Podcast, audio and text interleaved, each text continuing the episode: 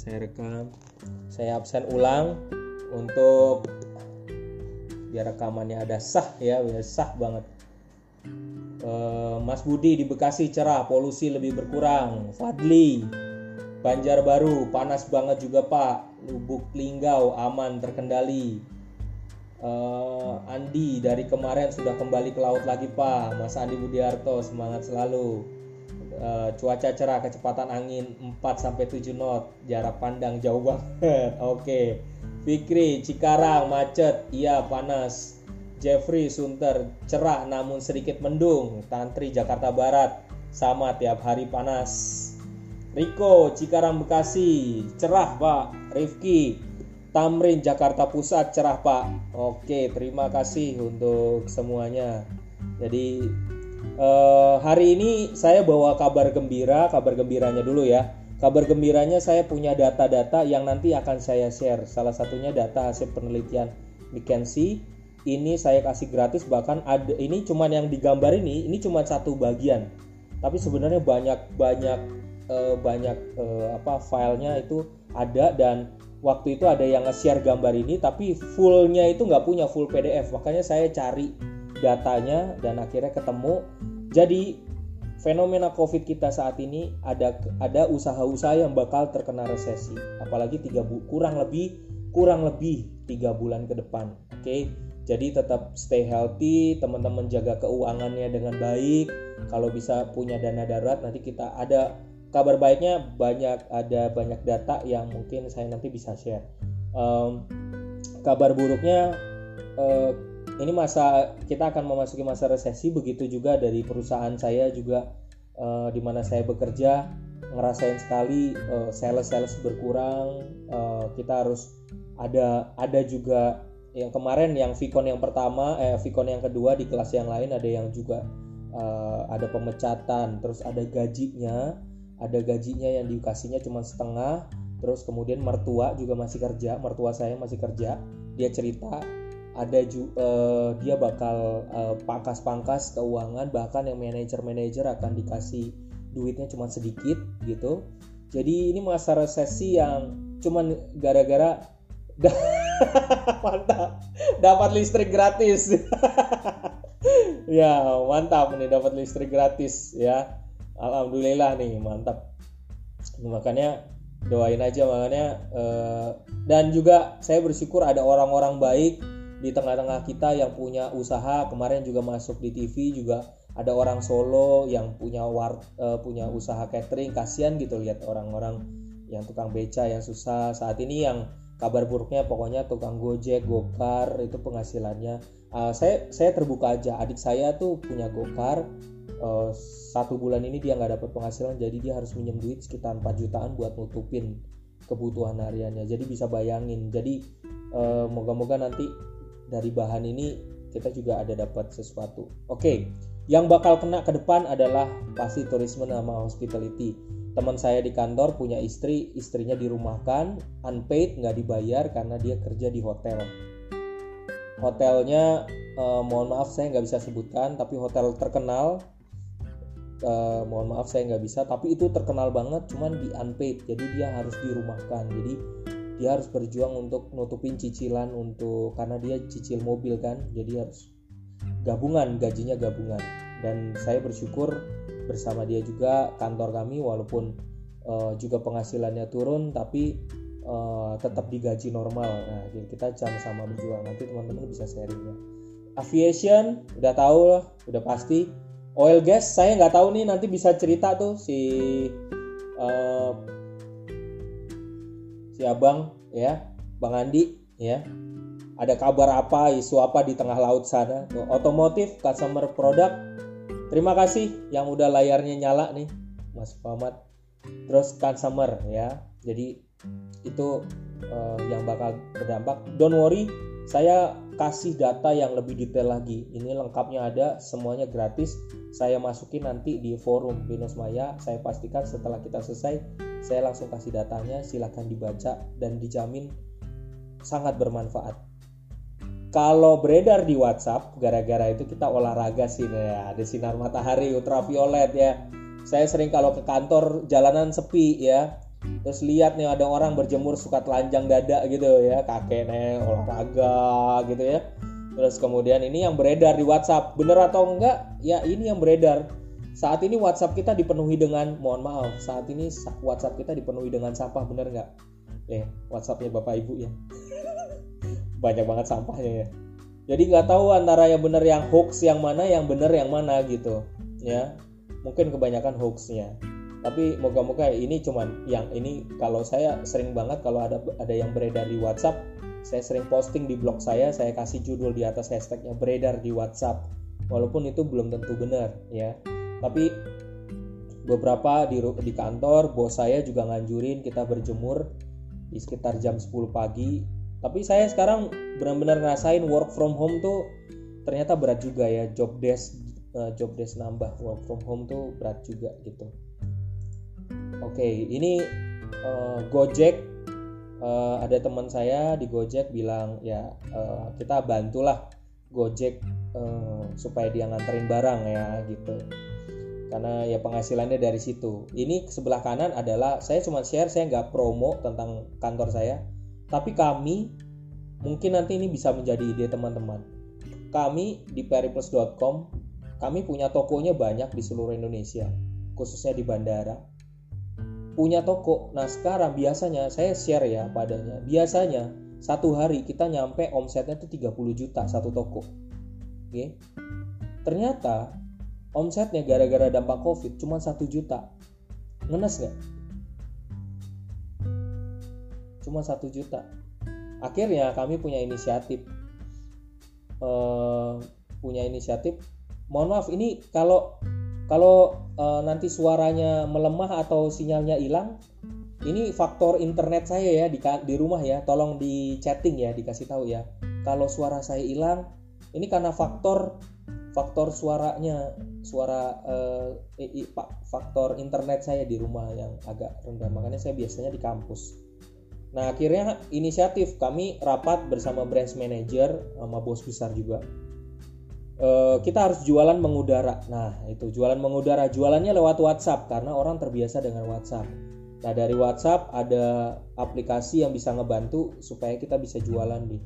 Dan bersyukurlah ya, paling nggak ada pemasukan ya.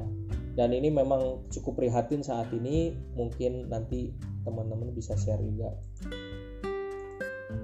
Ini akhirnya fenomena COVID sekarang ini banyak beberapa orang yang biasa ada, kami punya pembantunya udah resign, terus kemudian dia jualan kopi biasa di mall, deket mall, pengen jualan kopi, nggak pengen jadi pembantu lagi, jualan kopi biasanya dia dapat omsetnya gede, akhirnya gara-gara COVID akhirnya dia nggak punya duit lagi kan. Nah dia datang ke kita, dia minjem duit yang cukup gede buat kebutuhan hariannya. Ya inilah dampak COVID. Karena nggak boleh jualan kan di dekat mall lagi gitu untuk sementara waktu ya. Jadi tapi dari beberapa orang yang kami ngobrol, saya cuma mau pesan buat teman-teman di rumah yang masih khususnya masih jomblo ya, masih single. Terus kalau khususnya juga buat bapak ibu yang udah punya anak di rumah, kalau misalnya sebaiknya setiap dari kita tuh punya dana darurat. Saya mengantar ini dulu. Sebaiknya kita punya dana darurat. Dana darurat kita minimal 3 kali pengeluaran bulanan. Adik saya tadi yang Gocar, saya kemarin ngobrol bener serius dengan dia. Kamu pernah ngitung nggak pengeluaran bulananmu berapa? 5 juta kak. Oke 5 juta. Baik 5 juta. Lo udah pernah persiapin nggak dana darurat lo? Kalau lu nggak kepikiran kan bakal kejadian COVID kayak gini gitu. Iya kan nggak bakal. Terus, nah makanya sekarang kumpulin deh bagaimana nyicil pelan-pelan, lu kumpulin, tabungin. Tapi paling nggak minimal kita harus punya dana darurat itu 3 kalinya pengeluaran bulanan. Berarti kalau 5 lu biasa 5 juta, berarti 3 kali 5 berarti lu harus standby di tabungan.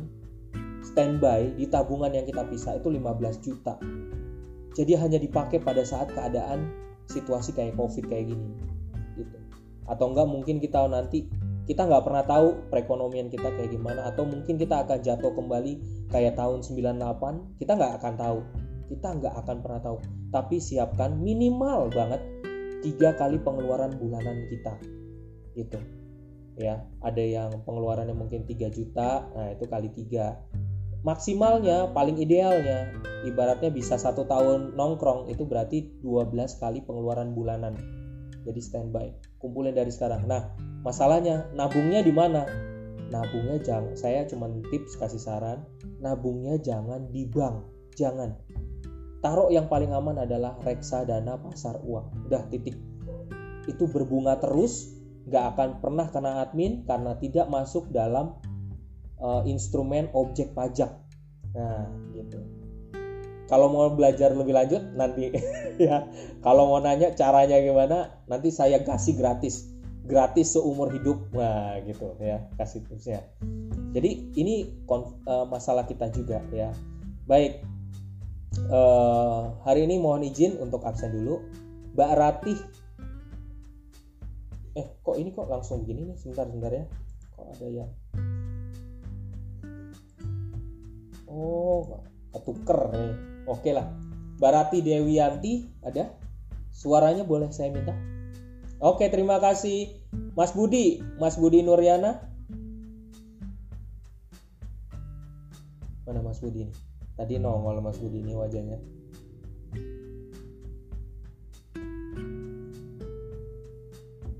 Mas Riko Aziz.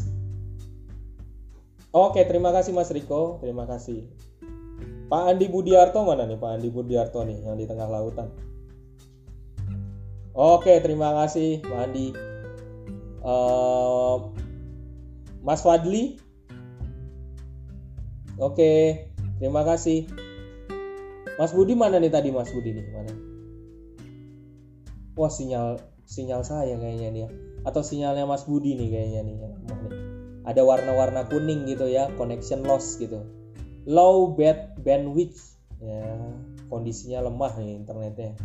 Oke, enggak apa-apa, nanti yang penting udah nongol, udah di sini udah ada. Berikutnya Mas Rizky Aditya.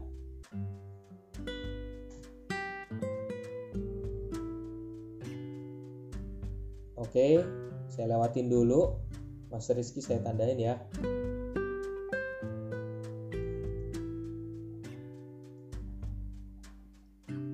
Terus Mas Jeffrey, Bro Jeffrey Gunawan. Nah, nongol tuh Mas Budi.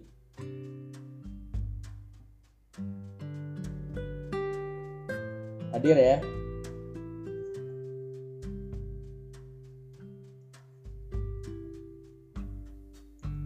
Oke, Mas Jeffrey mana nih? Oke, Mas Budi, terima kasih. Mas Jeffrey Gunawan mana nih? Tadi ada nih kayaknya. Suaranya mana nih? Oke, lanjut dulu. Mbak Andri Risya Karisma. Oke, terima kasih Mbak Andri. Terima kasih Mas Mustafa. Mana nih wajahnya yang paling gede tadi nih? Oke, Mas Mustafa. Terima kasih. Bung Bro Tantri Wijaya mana nih? Oke. Oke, terima kasih.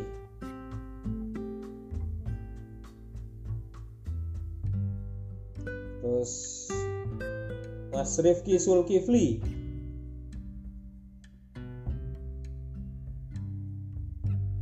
Yang di Tamrin, Jakarta Pusat.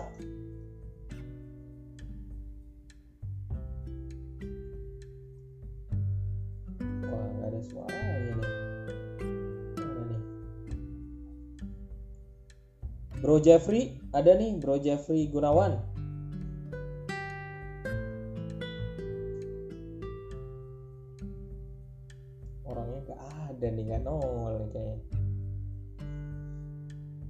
Muhammad Nur Fikri.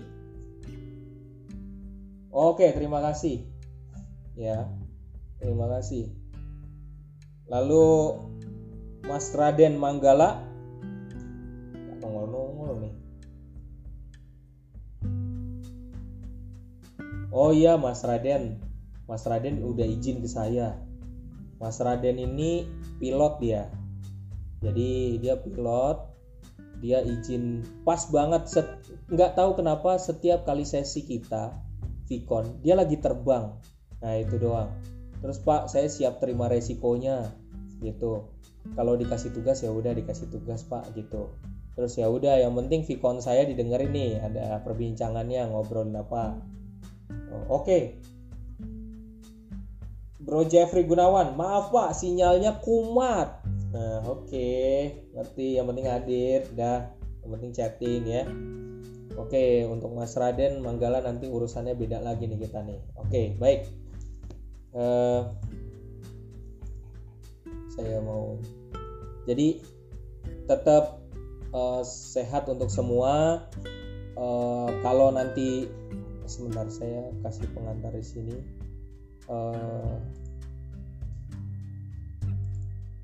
Beruntungnya ada udah bantuan dari teman saya juga info, ada bantuan dari luar negeri untuk obat-obatan 40 ton. Moga-moga ini tersalurkan dengan baik. Lalu juga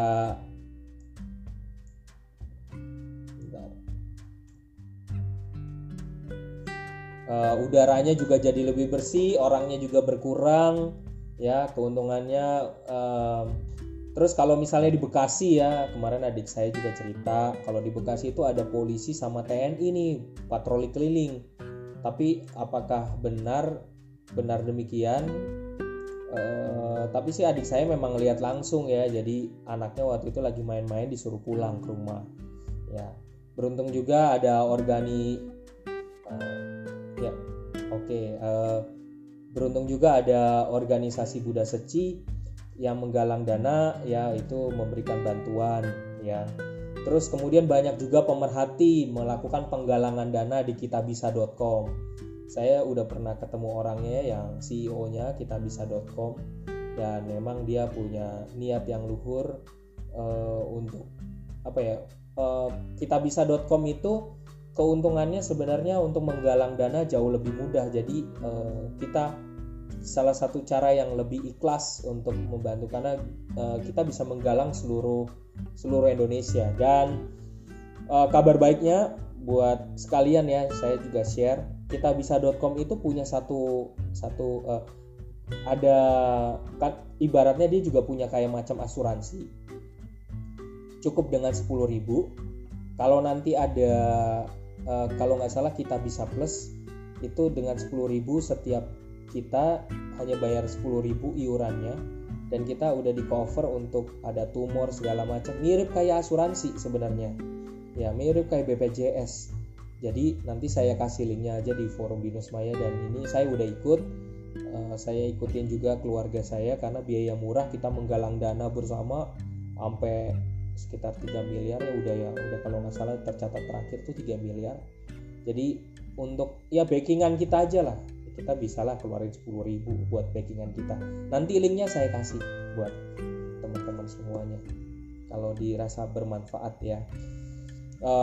Kabar buruknya tadi udah, Gojek, Gocar kesulitan saat ini, mereka sedang berjuang. Semoga mereka diberikan rezeki yang cukup banyak ya untuk perjuangan kurang lebih 2 sampai 3 bulan ke depan. Kemarin itu ada info, saya di info mall, misalnya kayak mall di Plaza Indonesia ya kalau nggak salah ya, jadi udah janji Mall Kelapa Gading udah janji buka tanggal 4, akhirnya dirubah menjadi tanggal 24 ya, karena COVID-nya semakin banyak yang kena gitu, karena ya, Kelapa Gading termasuk yang banyak kenanya gitu. Terus juga ada yang nanya ke saya, Pak, kalau kita diliburkan kayak gini, dirumahkan kayak gini, cicilan itu diliburkan juga nggak sih? Nah, mungkin nanti ada yang bisa sharing ya. Mall sepi ya, perusahaan kantor di mana saya bekerja itu mallnya pada tutup, jadi tokonya juga tutup. Terus kemudian sepi penjualan, jadi harus ada strategi baru menghasilkan profit. Saya kasih tahu mekanisme dari saya jujur apa adanya. Maret itu gajiannya full. Bonus tahunan yang biasa dikasih di awal tahun akhirnya ditunda. Gaji April itu nggak full karena situasi penurunan omset. Nah, bagaimana dengan teman-teman sendiri? Mungkin ya bersyukur banget kalau bisa gajinya full, dapatnya full ya jadi bisa ngerasain ya.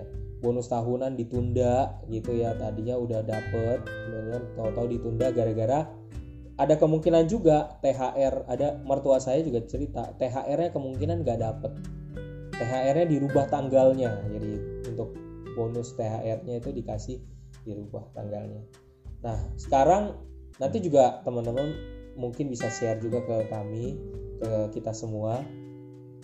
Anak saya tuh karena nggak terbiasa dengan kelas online, sekarang harus belajar di online. Akhirnya kita cuman pakai WhatsApp, gurunya pakai WhatsApp ya, pindah kelas online gitu ya pakai WhatsApp. Ada juga sekolah yang standarnya cukup tinggi, dia pakai namanya Google Classroom atau pakai Zoom gitu ya. Tapi kalau yang paling tinggi lagi, teknologi yang paling tinggi, udah nggak usah ditanya lagi, pakai Cisco Webex ini loh, punyanya Binus nih, udah top chair banget Cisco Webex nih ya. Tapi mungkin kalau ada yang lebih jago lagi ya, kita nggak tahu ya. Ada yang meme yang viral juga tentang masalah online ini. Tante saya bekerja di rumah sakit, Siloam Bekasi. Dia kasih videonya ke saya tentang situasi di rumah sakit Siloam Bekasi, dan pasti rekan-rekan juga udah tahu bagaimana perjuangan dokter dan perawat itu di sana. Mereka tidur juga sambil lapisannya tebal banget ya, mereka tidur di lantai mereka gitu. Terus kemudian dia cuman, tante saya ini saya cuman kasih semangat karena dia single parent, dia punya 2 anak. Selama dia di rumah sakit memberi pelayanan ini, dia nggak bisa pulang ke rumah gitu. Jadi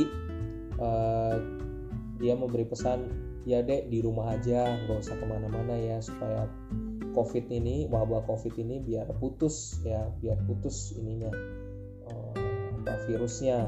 Jadi ya doain aja semoga kita sehat semua di sini. Ya jadi karena banyak dokter juga udah mulai banyak yang meninggal, jadi ya perjuangannya gitu, dokter luar biasa. Sekarang kita sampai nanti jam 10, monggo. Saya cuma mau dengar, mari kita berbagi. Saya mau oke, nggak apa-apa Mas Rifki, tadi waktu absen sedang menghandle alarm. Oke, nggak apa-apa, dimengerti. Sekarang mau mungkin bisa 3 orang 2 orang sharing kabarnya di sana gimana, kabarnya apa yang nggak mengenakan, apa yang didengar, apa yang paling ditakutkan. Sekarang kerja work from home atau tetap masuk kerja? Mas Budiarto, Mas Andi aja tetap ya, nanti mungkin Mas Andi atau Mas Mustafa tadi udah nongol duluan nih, bisa sharing lah ke kita nih ya.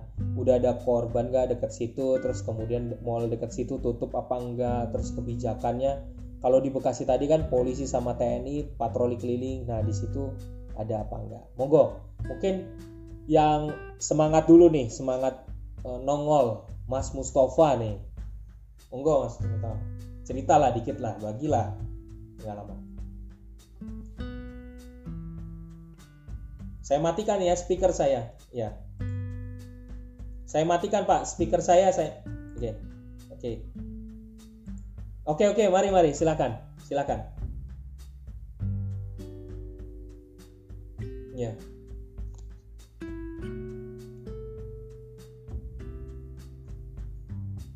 Iya. Oh, banyak juga ya. Iya. Oh.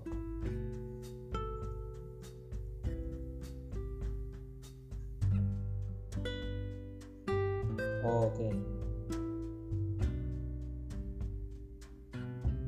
Oh. Daerahnya sangat-sangat aktif sekali melakukan penyemprotan desinfektan di sepanjang jalan protokol, di fasilitas-fasilitas umum. Alhamdulillah, yang jadi masalah sekarang adalah bagi kami PLN adalah menurunnya kegiatan aktivitas produksi beberapa pelanggan besar seperti pabrik KTP, kemudian mall. Mall terbesar di sini ada 5 mall, tutup 2 minggu. Oh, tutup 2 minggu ya. Oke. kemudian dia estimasi kami bisa kehilangan omset di pelanggan-pelanggan besar sampai 50%. Iya, luar biasa banget. Gitu. Yeah. Alhamdulillah, tapi di sini masih kondusif, aman. Iya. Yeah. Harga barang tidak melonjak, masih stabil. Amin. Itu aja Pak Henry, mungkin yang lain mau sharing juga. Oke, terima kasih Mas Mustafa. Wah, datanya nih akurat banget, terima kasih. Baik, gitu. Mas Fadli mungkin bisa sharing nih, wajahnya sekalian nongol nih. Mari. Mas Fadli udah aku catat nih, udah aku keker dia sharing dia. Ya. Oke, Mas Fadli ya. Terima kasih Pak. Ya. Ini tentang COVID ya Pak ya? Iya. Boleh sharing apapun ya, boleh sharing apapun. Iya. Kalau di Kalsel sih info terakhir itu Banjarmasin Pak, apa namanya tuh transmisi lokal ya. Jadi yang habis dari sana itu keluar itu dia langsung ODP statusnya. Oke. Waduh, senang. Iya. Teman saya ada yang dari Banjarmasin, dia dikasih kayak apa ya? Kayak surat izin apa gitu, karena kan harus berangkat kerja ya. Iya. Yeah. Tahunan statusnya juga langsung ODP gitu. Iya. Yeah. Kalau dari Banjarbaru sendiri kemarin sempat ada juga sidak dari polisi. Oh ada ya. Suruh kita bubar, di rumah makan, Pak. Disuruh pulang. Disuruh bubar. Aduh, seru. Ya, disuruh bubar. Iya. Jadi nggak boleh lagi. Cuman kalau kemarin terakhir itu saya waktu siang sih sedikit sih, kayaknya itu pas malam aja Pak. Oh begitu ya. Iya. Iya. Siang masih bisa kita makan. Cuman memang kondisi warung-warung juga ada sepi juga Pak. Udah sepi ya. Gitu. Sepi. Kalau secara statistik sih Kalsel ini dia yang positifnya ada 8 yang ditemukan meninggal kalau dari data ya. Oh, data gitu. Kalau di belakang gitu ya Pak ya. Iya. Oke. Kalau ODP dan PDP masih banyak. Oh, itu aja sih. Boleh tanya sedikit Mas. Mohon maaf ya, agak sensitif untuk nanya ini. Mohon maaf sekali lagi. Apakah mempengaruhi pemasukan keuangan buat Mas Fadli sendiri dengan adanya COVID ini sendiri gitu, khususnya dari kantor dari? Oke. Kalau untuk yang kondisi kantor, saya dengar info ya berasa Pak seperti yang dibilangin Pak Mustafa tadi. Itu kan saya satu sama beliau. Barengan. Tapi dibalik kerugian itu tetap aja masih ada sharing listrik gratis 50% bagi yang tidak mampu gitu. Iya. Oke. Terima kasih. Ya. Terus kalau masjid-masjid juga Pak, masjid-masjid juga dari dinas yang agama itu di sini. Yeah. Dia mengeluarkan fatwa bahwasanya tidak boleh juga Jumatan. Oh, Jumatan nggak boleh juga ya? Ya. Oh. Jadi di rumah masing-masing. Oh, tetap itu. Soalnya kemarin masih ada. Ya Pak. Iya nggak apa-apa Mas Fadli dulu. Iya, kalau ini udah jalan 2 minggu Pak, Jadi, nggak tahu di minggu depannya gimana lagi, apakah udah bisa lagi atau masih belum bisa. Iya, oke. Iya, terima kasih Mas Fadli. Sama-sama. Mas Fadli cerita, jadi saya ingat belum lama ini baru 2 hari 3 hari. Ini buat info buat kita semua ya. Ada teman saya di kantor yang ibunya meninggal akibat diabetes. Jadi dia meninggal di Bekasi, ibunya meninggal di rumah sakit, masuk rumah sakit, lalu langsung diperiksa COVID sama rumah sakitnya. Terus kemudian kalau pemeriksaan COVID itu butuh 5 hari buat kedeteksi positif atau negatifnya. Nah, masalahnya ibunya sakit gula diabetes itu ternyata dia meninggal di hari kedua. Jadi hasil tesnya belum keluar kan karena hari kelima kan, nunggunya kan nggak mungkin lama kan.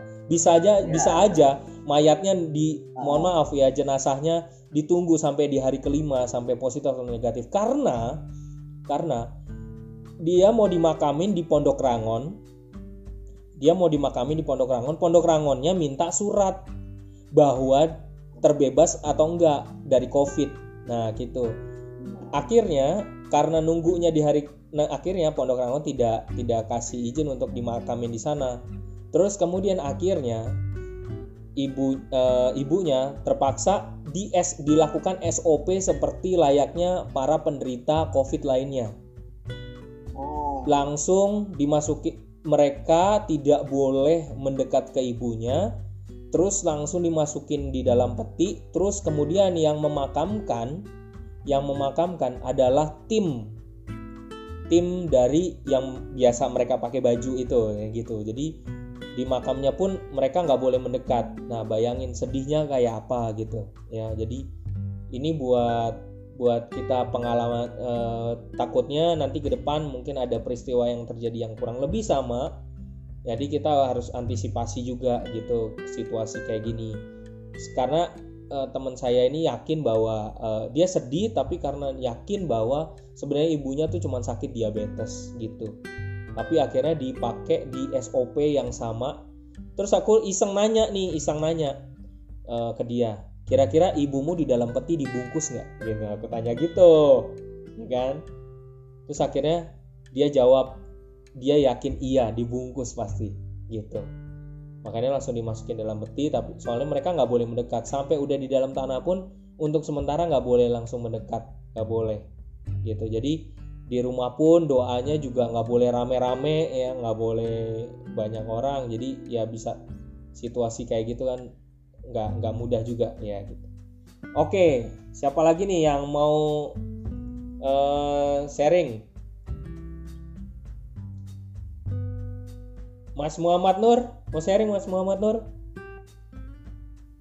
Ya Pak. Oke, boleh lah, ayolah Muhammad, yuk sharing lah. Kalau di Kabupaten Bekasi sendiri masih normal sih Pak. Oh iya. Seperti ya kalau sholat Jumat mungkin sudah ditiadakan. Oh gitu. Terus juga mungkin ada yang dikasih jarak Pak sholat Jumatnya itu. Kalau di perusahaan saya sendiri, saya masih tetap bekerja, Pak. Oh, gitu ya. Oke. Oh, masuk ya? Cuman, tetap masuk, ya? Iya, cuman yang saya herankan itu kayak manajemen sendiri kayak mengambil apa ya, Pak? Seperti mengambil kesempatan di COVID ini, Pak. Contohnya saja, lembur ditiadakan, tapi planning naik, gitu, Pak. Oh, jadi, gitu. Ya, mengambil kesempatan juga. Oh, iya. Itu dirasakan seluruh karyawan ya, benar ya? Ya, yang paling merasakan sih model saya sih Pak. Model saya kan bekerja di sebuah perusahaan elektronik. Iya. Nah, kebetulan di model saya itu bulan April sampai Juli itu planning itu naik. Oh. Nah gitu. Itu manajemen malah mengambil keputusan untuk mentiadakan overtime, tapi planning itu kok naik gitu loh Pak. Waduh.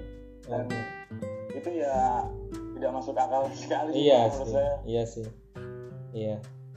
Ada yang iya ada. Oke. Kalau kondisi mal-malnya di sono tutup, Mas? Aduh, jarang ke mal, Pak. Oh iya, jarang ke mal malah nih. Iya. Kalau kata teman sih tutup, Pak. Oh, gitu ya. Iya. Mal tutup. Cuman pasar tetap ada Pak, buka rame. Pasar rame ya, gitu ya. Kalau seperti ini Pak, apa tempat olahraga seperti gor itu ada beberapa gor yang sudah lockdown. Oh begitu ya. Iya begitu Pak. Tapi kalau pasar tetap buka Pak.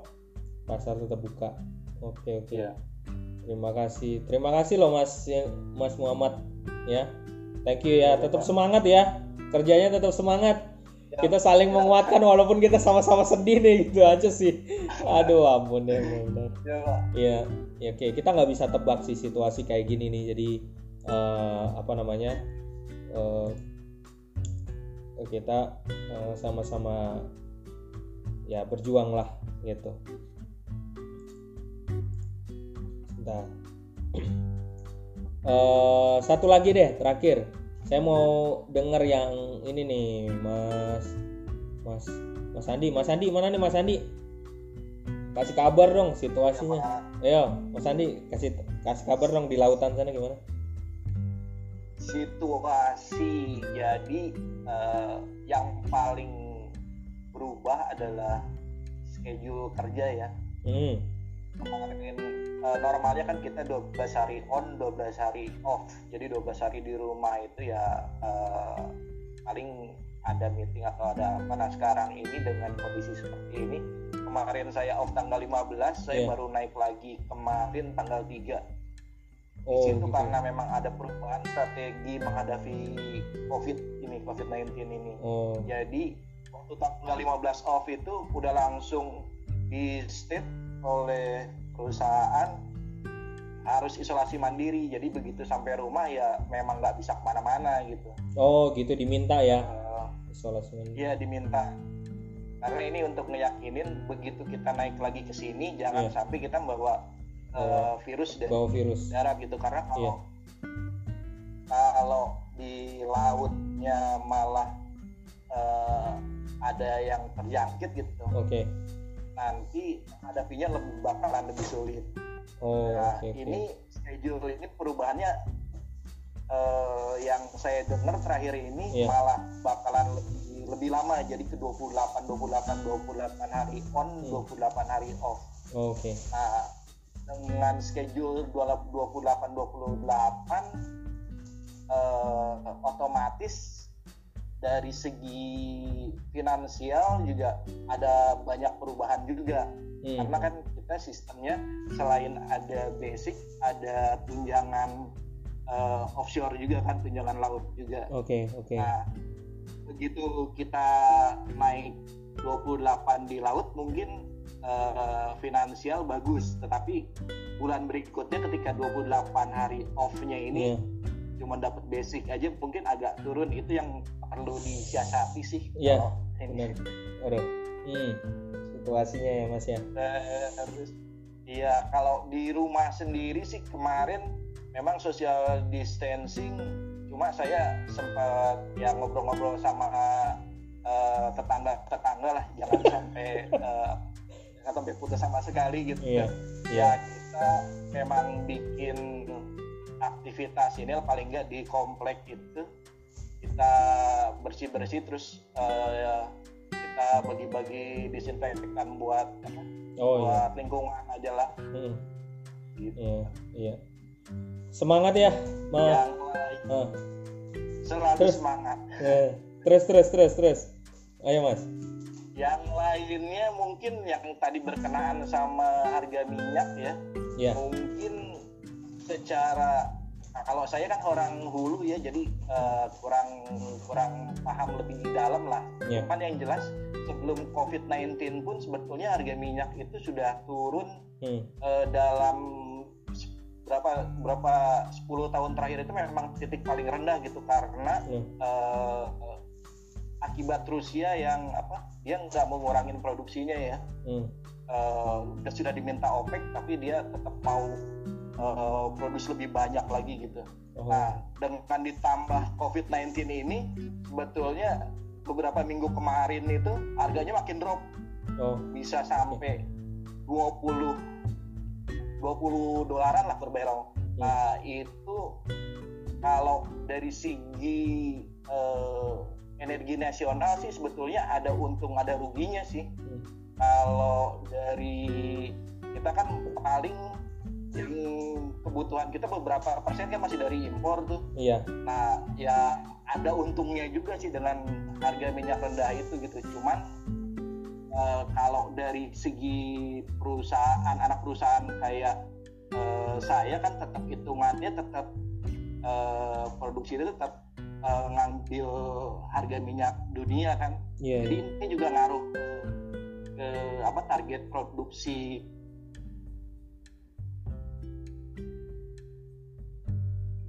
Yang lain di sini kemarin kita naik perubahannya ada rapid test juga. Ada rapid test ya? Dari beberapa orang yang memang tinggal di zona merah. Jadi dapatnya gratis Mas itu? Iya, memang kewajibannya yang nanti dari planningnya itu dari beberapa orang. Kan kita disuruh ngisi form tuh waktu selama off itu, peratur temperatur badan berapa, terus kondisi badan ada keluhan atau enggak. Nah, nanti yang selain zona merah, kalau ada keluhan kita diminta rapid test. Terus pengaturan di transportasinya juga yang menerapkan social distancing juga, biasanya bisa dekat-dekatan gitu, bisa duduk sebelahan sama temen gitu. Ini jaraknya di selang-seling, jadi selang-seling ya, satu isi 1 kosong, satu isi 1 kosong gitu. Di kantor juga. Terus di sini makan juga udah mulai yang biasanya bisa bebas meja makan, sekarang di mejanya kursinya dikurangin, jadi ada jaraknya yang lumayan lah. Terus dibatasin sekali makan berapa orang. Gitu. Ya mulai kerasa sih, lebih jauhan sama orang. Terima kasih Mas Andi. Terima kasih ya Mas Andi. Aduh, datanya banyak banget, kita udah berbagi ilmu nih.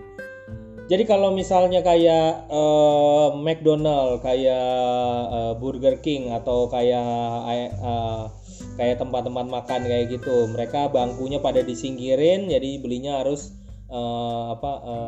take on delivery ya gitu ya. Jadi gitu. Terus kemudian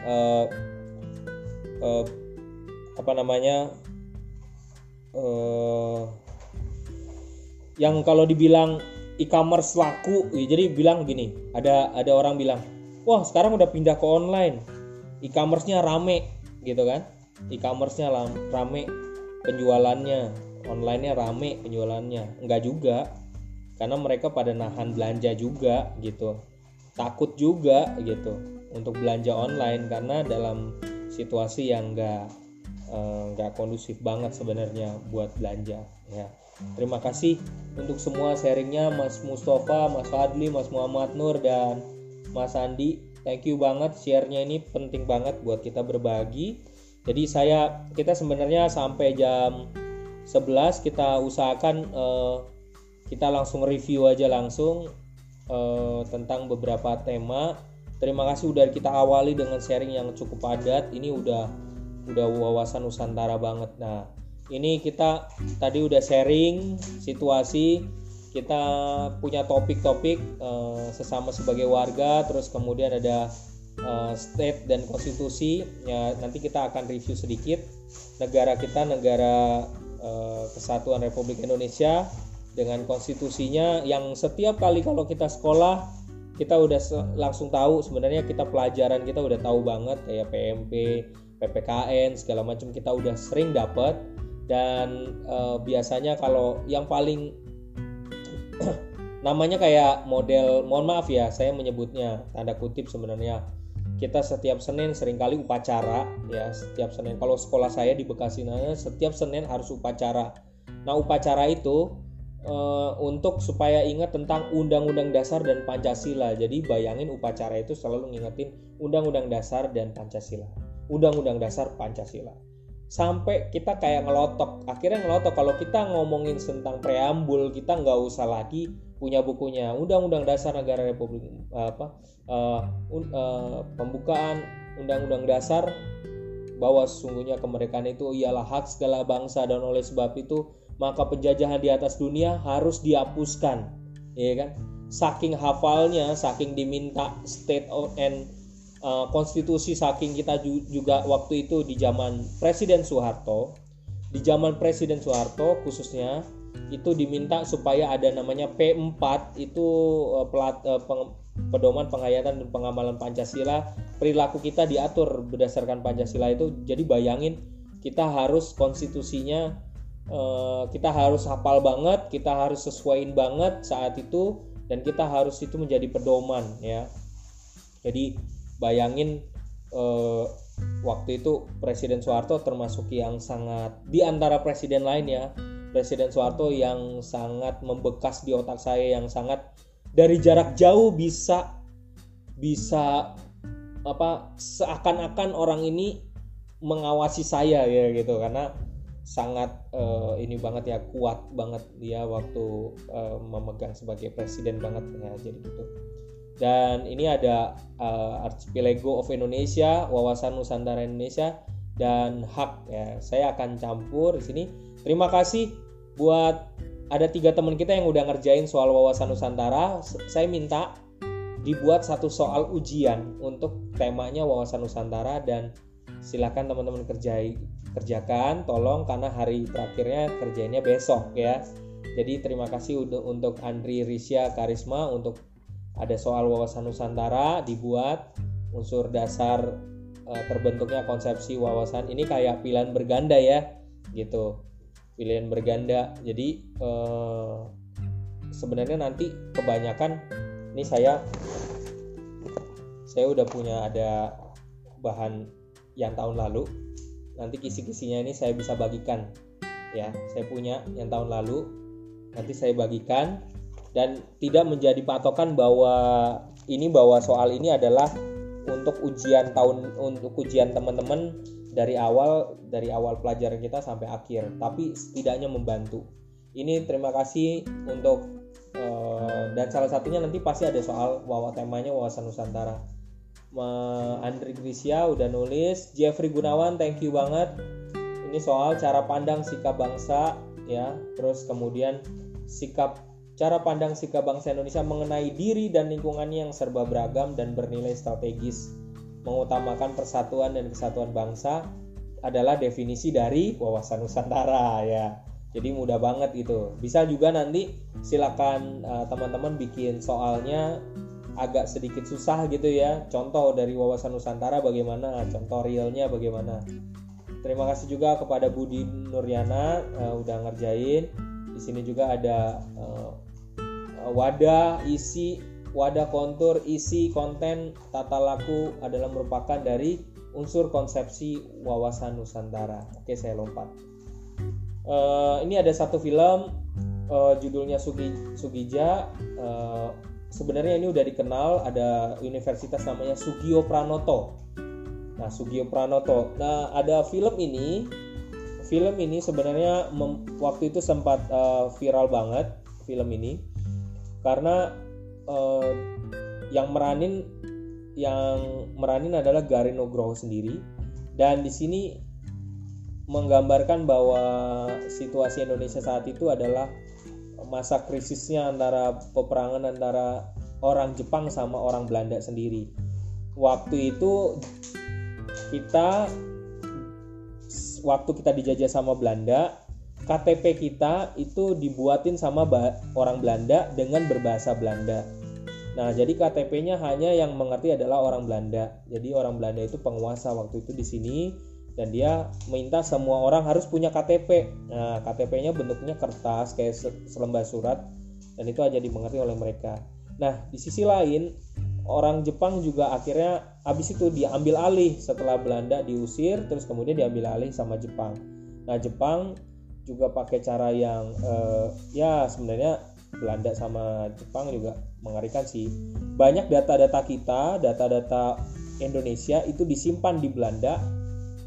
Kalau nggak salah nama tempatnya itu namanya KTVL ya. Jadi surat-surat sampai surat-surat Kartini juga disimpan di sana. Nah, kalau Jepang, budaya kita sebenarnya memiliki kemiripan. Jadi nilai-nilai Asianya itu tetap sama. Kita juga entah kenapa setelah kita merdeka ini, kita juga senang dengan Jepang, dengan budaya Jepang. Banyak anak muda di Indonesia juga senang Jepang. Jadi sebenarnya nilai kita nggak terlalu jauh beda dengan Jepang sendiri sebenarnya.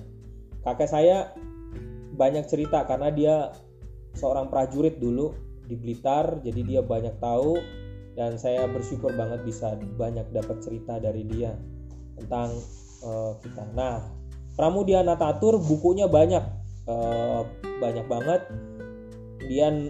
Dia punya pemikiran berdasarkan data-data risetnya dia. Salah satunya adalah kalimat Indonesia adalah negeri budak di antara bangsa dan budak bagi bangsa-bangsa lain, karena kita posisinya adalah dijajah. Tapi kita sebenarnya bangsa yang luar biasa, karena saking dijajahnya kita punya kemampuan untuk mempelajari bahasa apapun dengan sangat baik. Ada mahasiswa online tinggal di Bali, suaminya orang Perancis. Lalu saya tunjukin ada satu film bagus, saya kasih ke dia. Lalu ternyata suaminya mau banget nonton filmnya lewat ada satu website. Tapi dia cerita suaminya itu nggak mau yang pakai bahasa Inggris. Kenapa? Karena orang Perancis itu benci banget sama orang Inggris. Gitu. Entah dia benci sama bahasanya atau apa, tapi dia cari yang terjemahannya bahasa Perancis. Terus dia bilang ke saya, Pak Happy masa nggak tahu sih, orang Perancis itu nggak terlalu suka belajar bahasa asing lain. Dia tuh kalau demen orang Perancis lebih suka untuk bahasanya sendiri. Dia sangat cinta dengan bahasanya sendiri. Oh, ngerti sekarang. Makanya bersyukur banget kalau orang Indonesia itu punya kemampuan yang tinggi untuk belajar bahasa. Ada teman saya juga belajar di Jerman, dia punya kemampuan bahasa Jerman luar biasa. Ada juga yang Perancis. Semuanya fasih banget, bahkan orang Indonesia yang ngomong Korea, ngomongnya tuh enak banget. Jadi kita nih orang Indonesia mulutnya ini udah dirancang karena saking multikulturnya ya. Mulut kita entah bagaimana kita udah dirancang luar biasa. Soekarno, saya suka banget dengan pribadi ini karena dia pernah bilang dalam di YouTube-nya juga bahwa bangsa ini bukan punyanya orang Jawa, bukan punya orang Sumatera, bukan punya orang Borneo, bukan punya orang Sulawesi, bukan Bali, tapi Indonesia nationality. We are together, kita bersama walaupun kita negara kepulauan, apapun itu.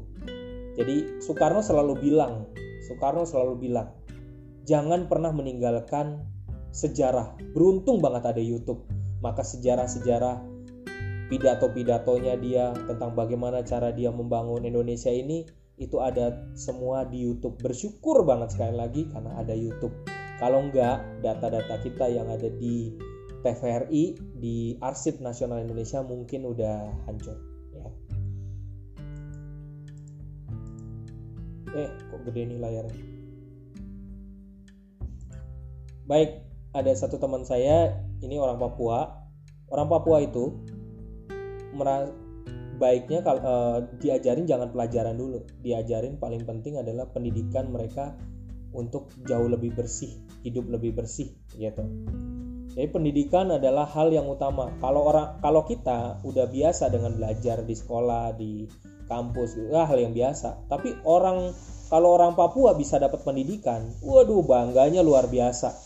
Bangganya itu luar biasa banget. Ada waktu teman S2 saya orang Papua ya, dimana dia sering minta tolong saya karena mungkin saya juga dari keluarga besarnya adalah keluarga besar juga dari Timur, dari Nusa Tenggara Timur, jadi cocok lah, bisa lah connect dengan orang Papua.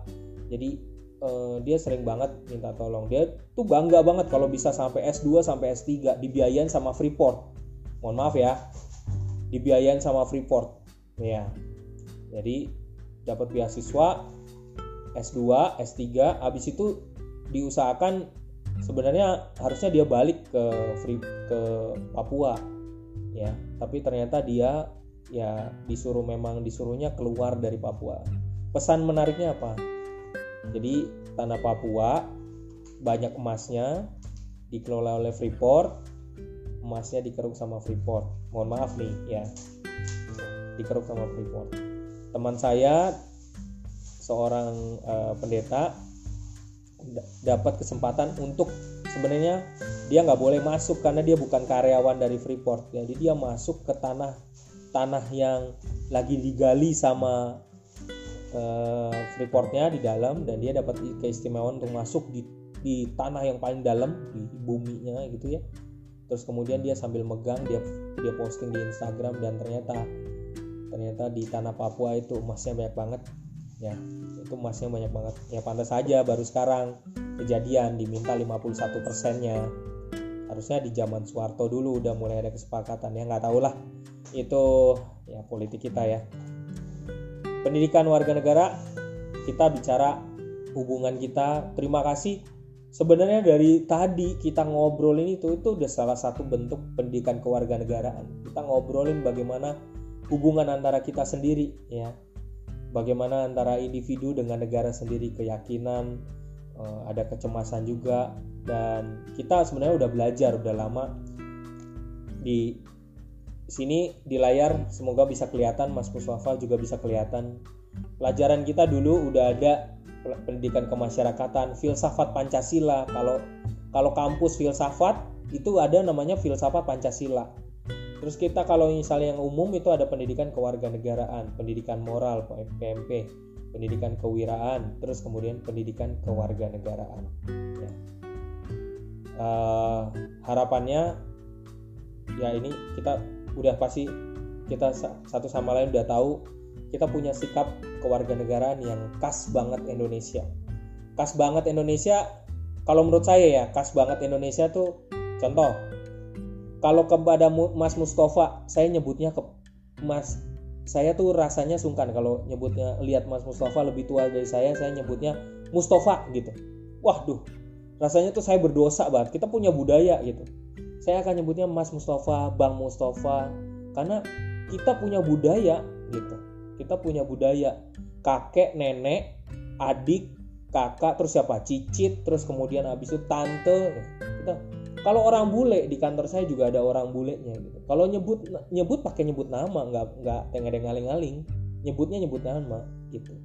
Ya, jadi itu salah satu yang khas ke kita.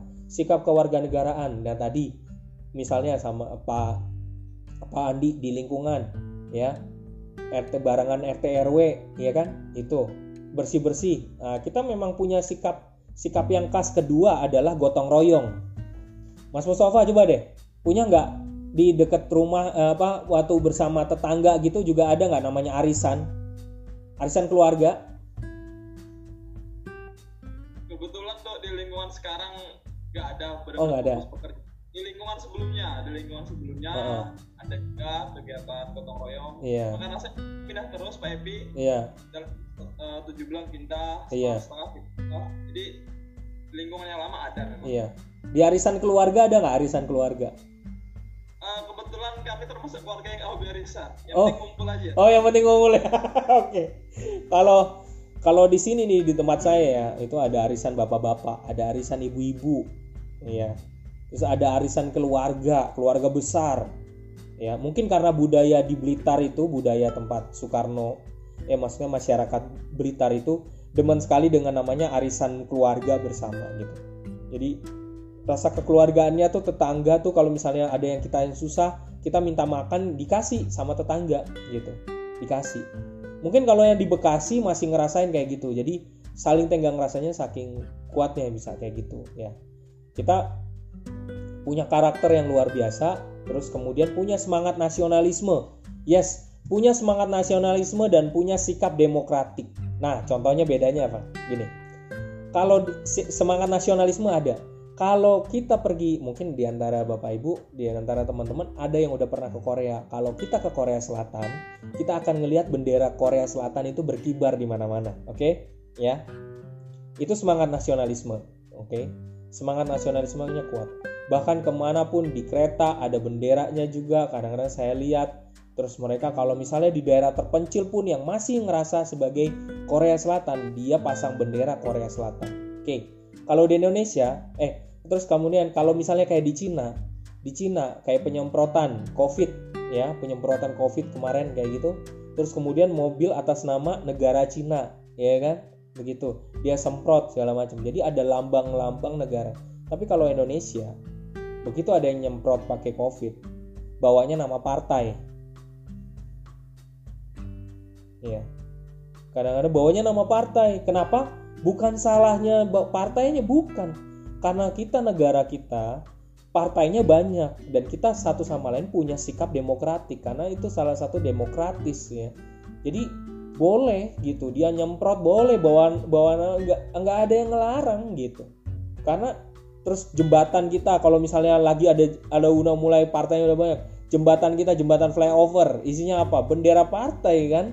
Bukan bendera negara Indonesia gitu. Banyaknya. Jadi kita memang suatu bangsa yang khas banget multiculture-nya. Ini mohon dicatat ini nanti biasanya keluar di ujian. Kalau menjadi warga yang negara yang baik, ada 3 tipsnya. 1, jadi warga negara yang baik, ini dari sesi 2-nya biasanya keluar dalam ujian. Warga negara yang baik pasti 1 deh, pasti Anda pun semuanya punya kemampuan untuk mengembangkan diri. Passion Anda punya, ya. Anda sampai seusia Anda sekarang ini punya kemampuan, punya bidangnya. Saya juga jadi belajar dari Anda semua. Anda punya kemampuan yang luar biasa, ya. Itu warga negara ya, khususnya warga negara Indonesia konteksnya ya. 1 itu. 2, kita pasti ada namanya yang di Indonesia sendiri, kita bangun komunitas kita. Ada komunitas arisan bapak-bapak, komunitasnya. Kalau Bang Mustafa, karena sakingnya, Bang Mustafa punya komunitas nggak di WA, WhatsApp? Komunitas apa Bang Mustafa? Punya komunitas apa? Komunitas. Di Facebook ada nggak di Facebook? Mobil atau apa gitu? Komunitas tukang listrik. Oh. Komunitas listrik, mantap ya. Itu penting banget loh, karena kita, masyarakat kita dibangun karena kita sifatnya semangat gotong royong, dibangun dalam situasi yang komunal. Kita ini jadi warga negara yang baik, kita tetap nggak bisa sih tanpa komunitas tuh, kita nggak bisa. Jadi bisa dihitung WhatsApp kita ada berapa grup. Coba WhatsApp kita dihitung ada berapa. Saya sendiri WhatsApp grupnya ada 30. Jadi HP saya bisa jebol ini, ya. WhatsApp grupnya doang. Untuk membangun komunitas ini isinya 30 grupnya ya. Saya 120. Gila banget. Ada yang lebih ngeri daripada Mas Mustafa enggak? Udah 100 ini apa enggak enak muntah. Kalau ada yang lebih hebat dari Mas Mustafa, silakan chatting ya, tulis saya udah 100, saya udah sampai 200 gitu ya. Dan 3, melindungi tanah air. Melindungi tanah air paling konkretnya, paling mudah sebenarnya ya, kita saat ini sama-sama sampah plastik ya, sampah yang bisa diolah. Mari kita saling bantu.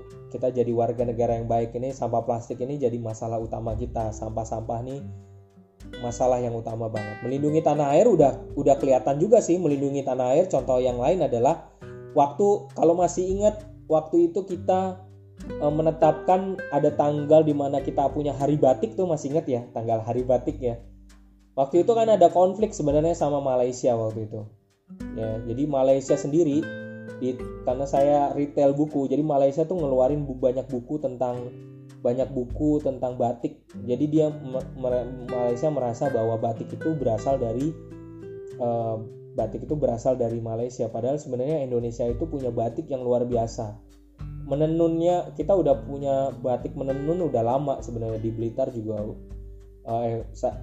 di Flores, di Papua itu ada batik untuk tenunan ya. Jadi saya juga, orang tua saya, papa saya dari Flores, jadi punya tenunan yang khusus yang dikerjakan oleh mama-mama di sana, yang mereka bekerja untuk bawa punya kekasan. Yaitu sebagai bentuk melindungi cinta tanah air. Ya. Status warga negara sebenarnya di zaman, kalau Anda mencintai film, mungkin saya nanti kapan-kapan saya kasih linknya.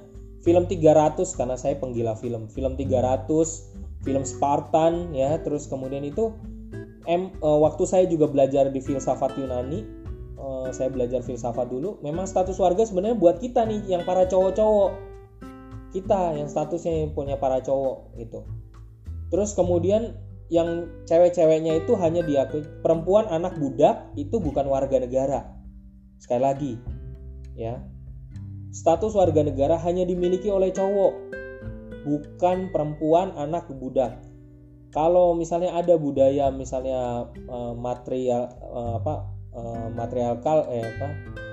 kalau dari sisi perempuan ya, itu beda cerita, karena kita sebenarnya budayanya adalah, makanya cowok itu yang paling berperan. Anda mungkin bingung kenapa kok dalam sejarah selalu laki-laki yang dominan atau laki-laki yang selalu paling atas, karena memang dalam sejarah yang paling lama semua budaya itu menetapkan sebenarnya status warga negara itu sebenarnya hanya dimiliki oleh laki-laki. Jadi kekuatan itu hanya laki-laki, perempuan anak budak itu bukan warga negara ya. Jadi kita itu hal yang paling penting. Nah, dalam ujian nanti biasanya ini saya gabung ya biar pasal 26 kalau nanti ada ujiannya tentang pasal 26 ayat 45. Semua warga negara Indonesia adalah orang yang ada di wilayah Indonesia. Ya. Saya catat di sini pasal 26, semua warga Indonesia ya, adalah orang yang tinggal di wilayah Indonesia. Waktu di zaman lampau, orang bule itu nggak bisa dimasukin sebagai warga negara Indonesia, nggak bisa. Ya. Khususnya persisnya di zaman Soeharto sebenarnya gitu. Jadi warga negara Indonesia adalah setiap orang yang di wilayah Indonesia. Pun bahkan waktu di zaman Soeharto, warga negara Indonesia ya itu ada, tapi syaratnya satu, orang yang Tionghoa maupun orang yang termasuk dia menganut Konghucu harus melepaskan itu semua. Mereka di Indonesia harus bikin nama baru ya, ada sertifikatnya nama baru. Terus kemudian yang buat Konghucu tidak diakui, maka baru pada saat zaman Abdurrahman Wahid, dia baru diakui, ya. Nah, citizen kita sebagai saya lebih senang banget bilangnya gini, ada istilah citizen to netizen. Citizen kita is member of political community. Jadi political itu bukan sesuatu yang negatif. Kalau kita political, kita adalah komunitas politik ya, komunitas politik di mana sebenarnya kita punya hak dimanapun kita tinggal, menetap, kerja. Anda punya hak untuk kerja. Terus kemudian Anda punya hak untuk digaji, ya kan? Jadi Anda punya hak dan kewajiban. Nah, kita sebagai masyarakat bergantung seluruhnya di mana kita tinggal. Cina punya kebijakannya sendiri terhadap masyarakatnya. Indonesia juga punya sendiri. Korea Selatan juga punya sendiri ya. Semua negara punya kebijakannya sendiri. Nah, kita juga punya ada otonomi daerah, ada kebijakannya lagi otonomi daerah. Kita punya hak dan kewajiban. Kewajiban kita salah satunya ya, udah ada nih di undang-undang, kewajiban kita yang dipaksakan, kewajiban kita yang dipaksakan oleh pemerintah adalah bayar pajak ya. Nanti teman-teman tolong baca di lecture note-nya ya, paling penting adalah Anda baca. Biasanya ada keluar di ujian sebutkan 3 hak dan sebutkan 3 kewajiban warga negara Indonesia berdasarkan pasal dari Indonesia ya, pasal kita sendiri ya. Di situ ada, di lecture note aja udah dibaca aja sambil skimming, dibaca, dibikin reviewnya ya, biasanya gitu. Tapi don't worry, nanti ini juga ada kisi-kisi yang bisa ngebantu buat teman-teman juga. Dan kita juga sebagai, ada tokoh namanya, udah tokoh yang lebih lama namanya tokoh Marshall, itu di lecture note juga udah ada. Bahwa warga negara itu sama di Indonesia juga. Warga negara itu punya 3 hak. Hak sipil, politik, dan sosial. Nanti kalau mau tahu ini apa, hak sipil, politik, sosial, bisa dilihat di lecture note-nya. Tinggal catat aja, biasanya ini keluar di ujiannya.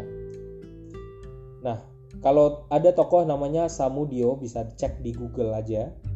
Seorang warga negara punya status warga negara. Jadi, seorang warga negara punya status warga negara, pelaksanaannya dan kesadaran kewarganegaraannya.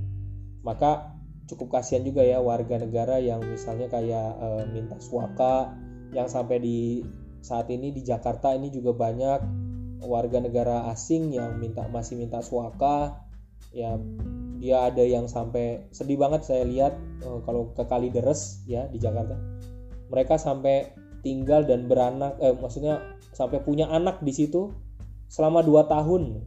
Tinggal di situ sampai punya anak 2 tahun di jalanan, di jalanan. Bayangin, di pinggir jalan di Kalideres sana ada. Dan bayangin mereka berjuang gitu. Dan dari cerita teman saya yang dari Australia, dia cerita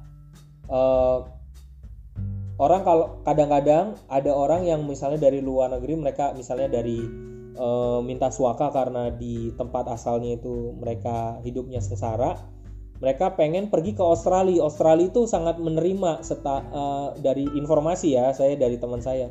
Australia itu sebenarnya mau banget nerima itu, nerima masyarakat. Tapi ada caranya gitu kan, lucu ada caranya skemanya. Jadi mereka nekat, para imigran gelap ini nekat naik kapal menyusuri, setelah dari Indonesia menyusuri dengan imigran gelap ini, terus kemudian menyusuri naik kapal laut menuju ke Australia gitu. Nah, kadang-kadang kalau misalnya ketangkap sama Australia, kalau misalnya resikonya apa? Resikonya tenggelam di dalam perjalanan menuju Australia, resikonya tenggelam. Tapi juga kalau misalnya akhirnya terselamatkan oleh Australia, ya Australia akan periksa lagi, siapa tahu nanti bisa jadi warga negara Australia gitu. Ya, sebenarnya mungkin juga negara Australia nggak mau nerima juga ya, karena bahaya juga gitu kalau masuk sana nerima orang yang sembarangan gitu. Tapi ya gitu, mereka kadang-kadang ngambil resiko untuk bunuh diri ya, dalam konteks tanda kutip bunuh diri, sampai harus mau ngambil status warga negara di Australia gitu. Jadi banyak yang pergi ke sana gitu. Ini salah satunya. Kalau kita abjadnya kan banyak ya. Kalau di Papua tuh abjadnya dikit. Jadi Papua itu sebenarnya nggak usah ngajarin yang susah-susah, yang berat-berat. Diajarin dulu pertama adalah mandi, udah itu doang. Ajarinnya mandi. Karena di Papua itu demen banget kalau anak-anaknya itu diolesin, tubuhnya itu diolesin pakai minyak babi, mohon maaf ya, pakai minyak babi. Ya, jadi mereka itu babi itu mahal, mohon maaf, binatang babi itu di Papua tuh mahal buat mas kawin. Kalau di Flores, misalnya di Flores yang mas kawinnya adalah gading. Padahal di Flores itu, di timur-timur di Flores Adonara itu kan nggak ada gajah, ya. Tapi gading itu menjadi mas kawin sebenarnya gitu ya. Terus kalau di Papua yang mas kawinnya adalah babi itu barang mahal di Papua. Jadi sebenarnya kalau dibilang duit yang jadi itu ya kurang tepat, karena babi, kalau misalnya ada perselingkuhan suruh bayarnya pakai babi gitu. Nah, orang Papua cukup satu mintanya, kalau kita pergi ke sana, Anda dapat tugas untuk pergi ke sana, ajari aja yang hal yang paling penting, hidup bersih sama mandi dan membaca, karena abjad mereka jauh lebih pendek. Sebenarnya mereka punya hak juga sebagai warga negara untuk ke Jakarta untuk belajar nimba ilmu, karena ada beberapa teman saya yang juga mengajak orang Papua yang dirasa agak pinter nih gitu ya, terus kemudian diajak ke Jakarta untuk belajar. Jadi mereka juga akan jauh lebih pintar juga ya. Ini udah, itu namanya udah nilai keadilan ya. Saya rekomendasikan kalau nanti moga-moga saya bisa ketemu filmnya. Saya rekomendasikan untuk tonton film untuk ngebandingin situasi kewarganegaraan di Indonesia dengan kisah nyata yang benar ada, namanya judul filmnya Green Book sama Burning on Mississippi. Green Book dan Burning on Mississippi. Ini bukan tugas, bukan PR, tapi kalau sempat nanti saya kasih linknya. Kalau tertarik untuk nonton silakan, Green Book dan Burning on Mississippi. Kalau nonton Green Book, ini film yang baru masuk award ya, masuk nominasi ya. Ada di waktu zaman rasisnya antara orang kulit putih sama kulit hitam itu ada bukunya itu buku hijau, makanya dikasih judul filmnya Green Book. Itu adalah modul supaya orang kulit, kalau nggak salah seingat saya orang kulit hitam harus menginap di mana, orang kulit putih itu harus menginap di mana. Jadi itu adalah buku panduan yang harus ditaati. Nah, di mereka sampai serasis itu, dan kita bersyukur banget masyarakat kita tuh multikultural. Kita masyarakat yang multikultural, walaupun kita kadang-kadang masih perang satu sama lain, masih beda pendapat ya. Tapi bersyukur juga di Indonesia masih ada kawin campur ya. Ada orang Jawa kawin sama orang Batak gitu ya. Bersyukur banget. Tapi ya yang khas banget. Sekali lagi saya mau tekankan, warga negara Indonesia adalah orang asli yang tinggal di Indonesia atau semua yang tinggal di Indonesia berdasarkan hukum yang berlaku. Jadi ada undang-undangnya, semuanya ada undang-undang. Baik, rekan-rekan, sekian dulu. Terima kasih pertemuan kita hari ini. Thank you Mas Wadli, terus Mas Rifki, Mas Mustafa, Mas Andi, semuanya yang udah hadir, yang udah lebih awal hadir. Bahan-bahan hari ini saya pastikan, silakan download. Saya pastikan nanti saya kasih mungkin satu link di forum Binus Maya, karena linknya kita ketemunya cuman bisa di sana. Saya semuanya saya kasih bahannya, silakan download. Saya juga nanti kasih linknya berupa link Bitly supaya Anda bisa ngambil akses semua datanya dari sana. Jadi dengan lebih mudah gitu. Terima kasih untuk semuanya.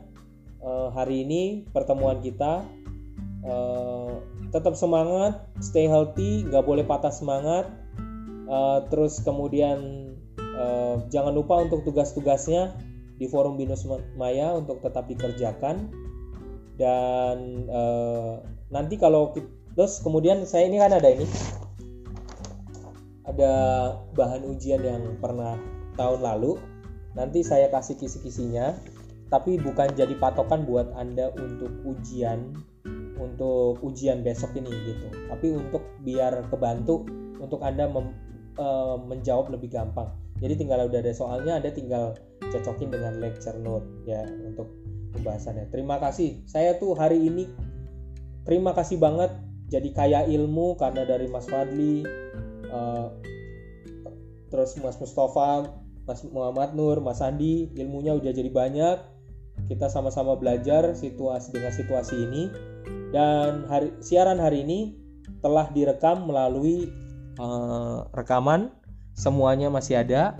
Dan ini direkam, saya masukkan melalui podcast. Jadi nanti kalau mau dengerin monggo, enggak juga enggak masalah gitu. Terima kasih untuk siang hari ini. Sampai jumpa di lain kesempatan. Boleh, saya selalu terbuka. Anda mau WhatsApp dengan saya, silakan. Mau tanya dengan macam hal, silakan 0819 050 8224 35. Hanya satu nomor ini yang nggak pernah berubah seumur hidup gitu ya. Cuman satu nomor ini yang saya punya ya. Silakan WA kalau mau ngobrol apapun, diskusi apapun. Tetap berlaku walaupun nanti mungkin kita bukan statusnya bukan antara dosen dan student ya gitu ya. Jadi kita tetap sebagai teman. Saya lebih senang untuk merasa sebagai teman. Sampai jumpa, terima kasih, selamat siang untuk semuanya. Terima kasih Pak. Terima kasih. Selamat siang. Selamat bekerja untuk semua ya, selamat bekerja, semangat selalu.